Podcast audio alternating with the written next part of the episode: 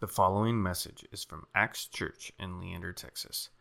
More information about Acts can be found at actschurchleander.com. Um, this is Genesis 12 1 through 5.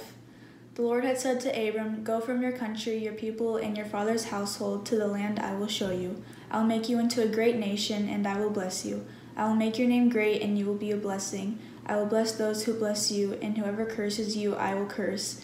And all peoples on earth will be blessed through you. So Abram went as the Lord had told him, and Lot went with him. Abram was seventy five years old when he set out from Haran. He took his wife Sarai, his nephew Lot, all the possessions they had accumulated, and the people they had acquired in Haran. And they set out for the land of Canaan, and they arrived there. This sermon series uh, comes from and is inspired by a phrase my mom used to say when we were growing up. And she would say, We put the fun in dysfunctional when she was talking about our family. And our family loved each other. We really did. We tried our best, but we were just broken people together, like every family in the history of the world, right?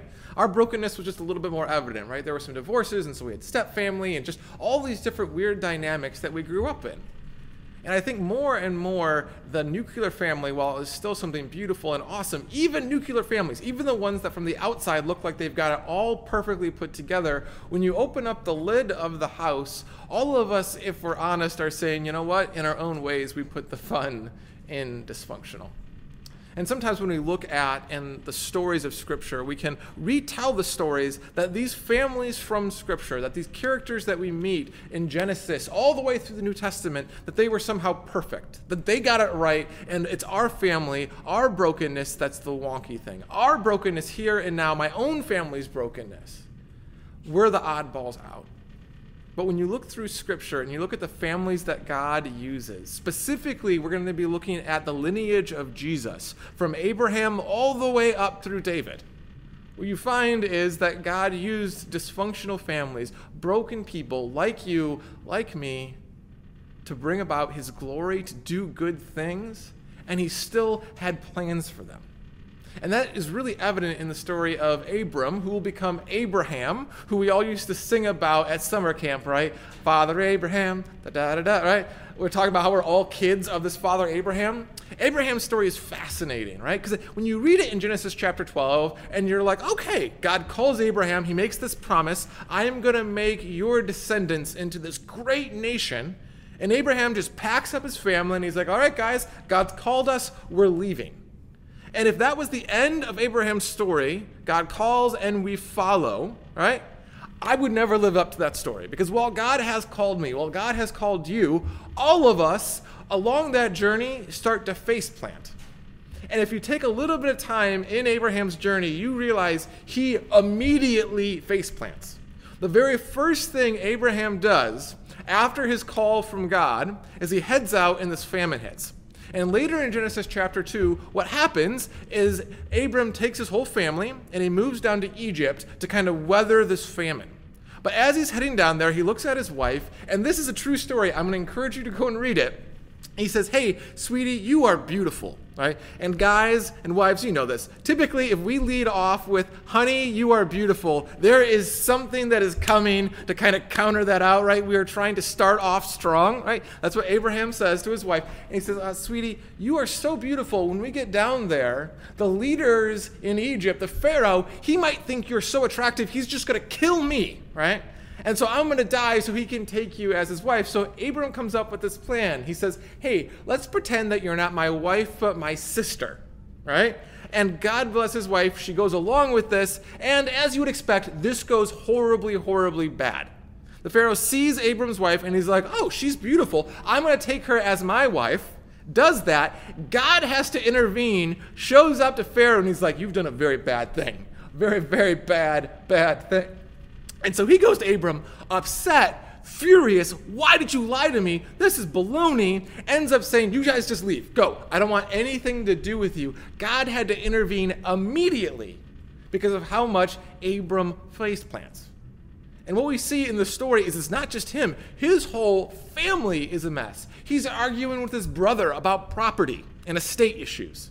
Him and his wife are wrestling. It goes through. So you get through Genesis chapter 12, Genesis chapter 13, 14. Then you get to Genesis chapter 15, and God reaffirms this promise, this call, which is one of the things I love about the story of Abram, because I need God to reaffirm the call that He still has plans for me, even after I make mistakes. Even after I fall, even after I make the wrong choice, even after I don't do the next right thing. He comes in and he says, But I still have plans for you. This comes from Genesis chapter 15, 5 and 6. Then the Lord said to Abram, out, uh, took the Lord, took Abram outside and said to him, Look up into the sky and count the stars if you can. That's how many descendants you will have. And Abraham believed the Lord, and the Lord counted him as righteous because of his faith. God takes Abram out and he goes, Yeah, you've made some mistakes, but that promise to make you into a great nation, that promise to bless all nations through your line, leading up to Jesus and then coming into its fullness. God reaffirms his promise to Abram, and then he actually sets up a covenant with him. And what's so cool about this covenant that God sets up, typically a covenant is a contract where both people sign on the dotted line because God knew Abraham would never be able to fully commit, be able to fully follow through on his side. God says, I'm going to have you fall asleep when we sign the contract. So God signs a one sided contract to fight for Abram and his family and all of his descendants, both physical and spiritual. And guys, you and I are that spiritual defend- descendants of Abram. God signed a contract with his family and said, I will fight for you, and I will love you, and I will care for you. And again, you would think after that pick me up, finally Abram would be done. That him and his wife were like, okay, we are all on board with what God is doing. But literally, the next chapter, you get to Genesis chapter 16, and guess what? They start finding an end around. Because it had been almost 25 years since God had originally promised to give them kids, to start this new family tree, and they still weren't pregnant. And so Abram's wife comes to him and says, Apparently, I'm barren I've got this servant. Why don't you sleep with her, and then her children will be our children? Right? And so Abram agrees to this wacky plan, and as you would expect, this doesn't go well. Creates all kinds of divisions in family, all kinds of infighting in family. You have different sides in different marriages, right? Everything breaks down. It's the dysfunction of families.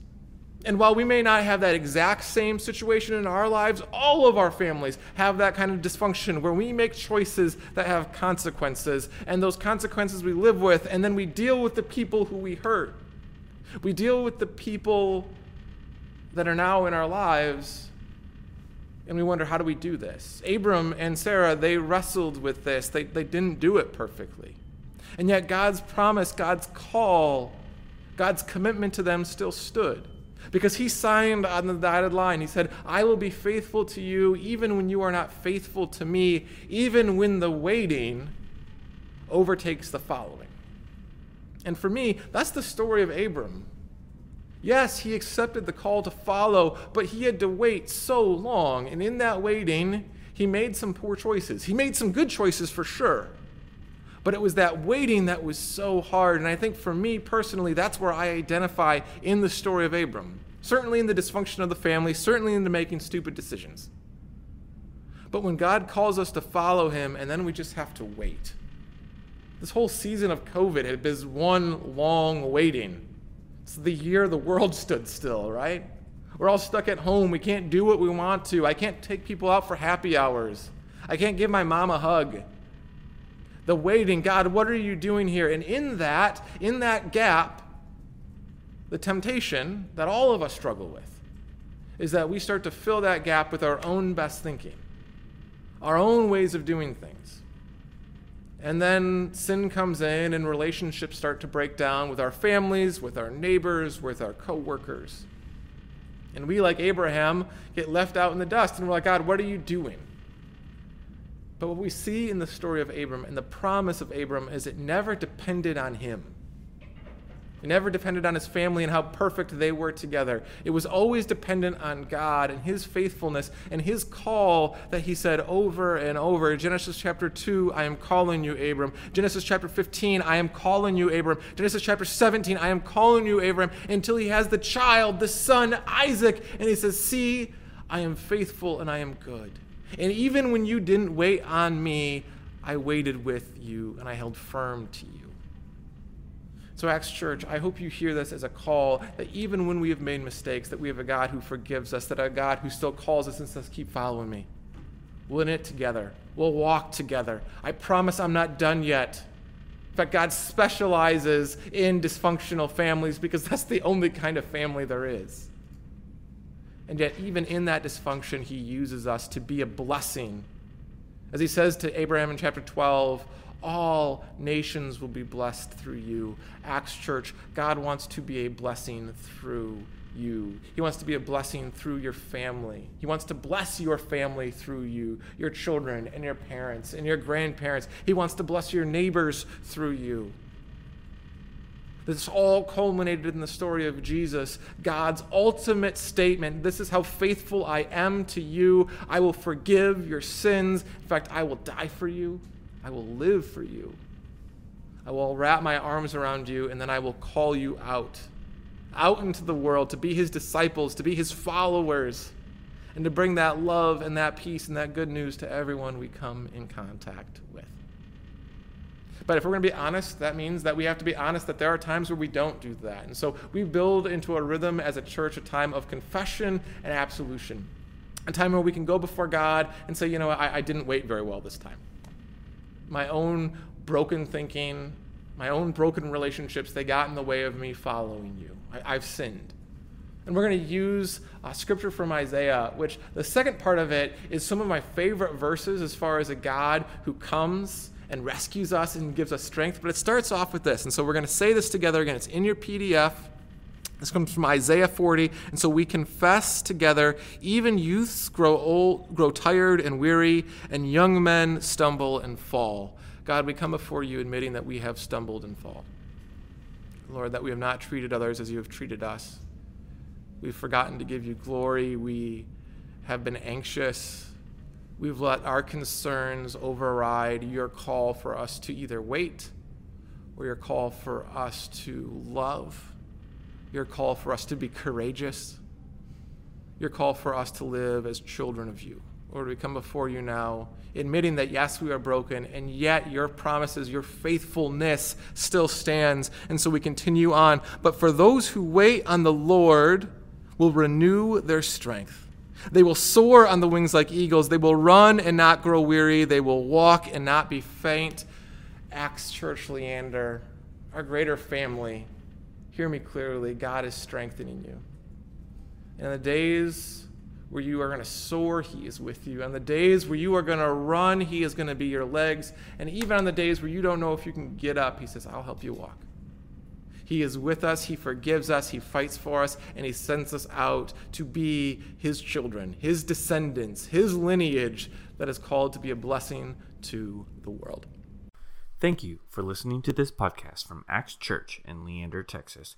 Feel free to share this message with others and stay connected with us at actschurchleander.com.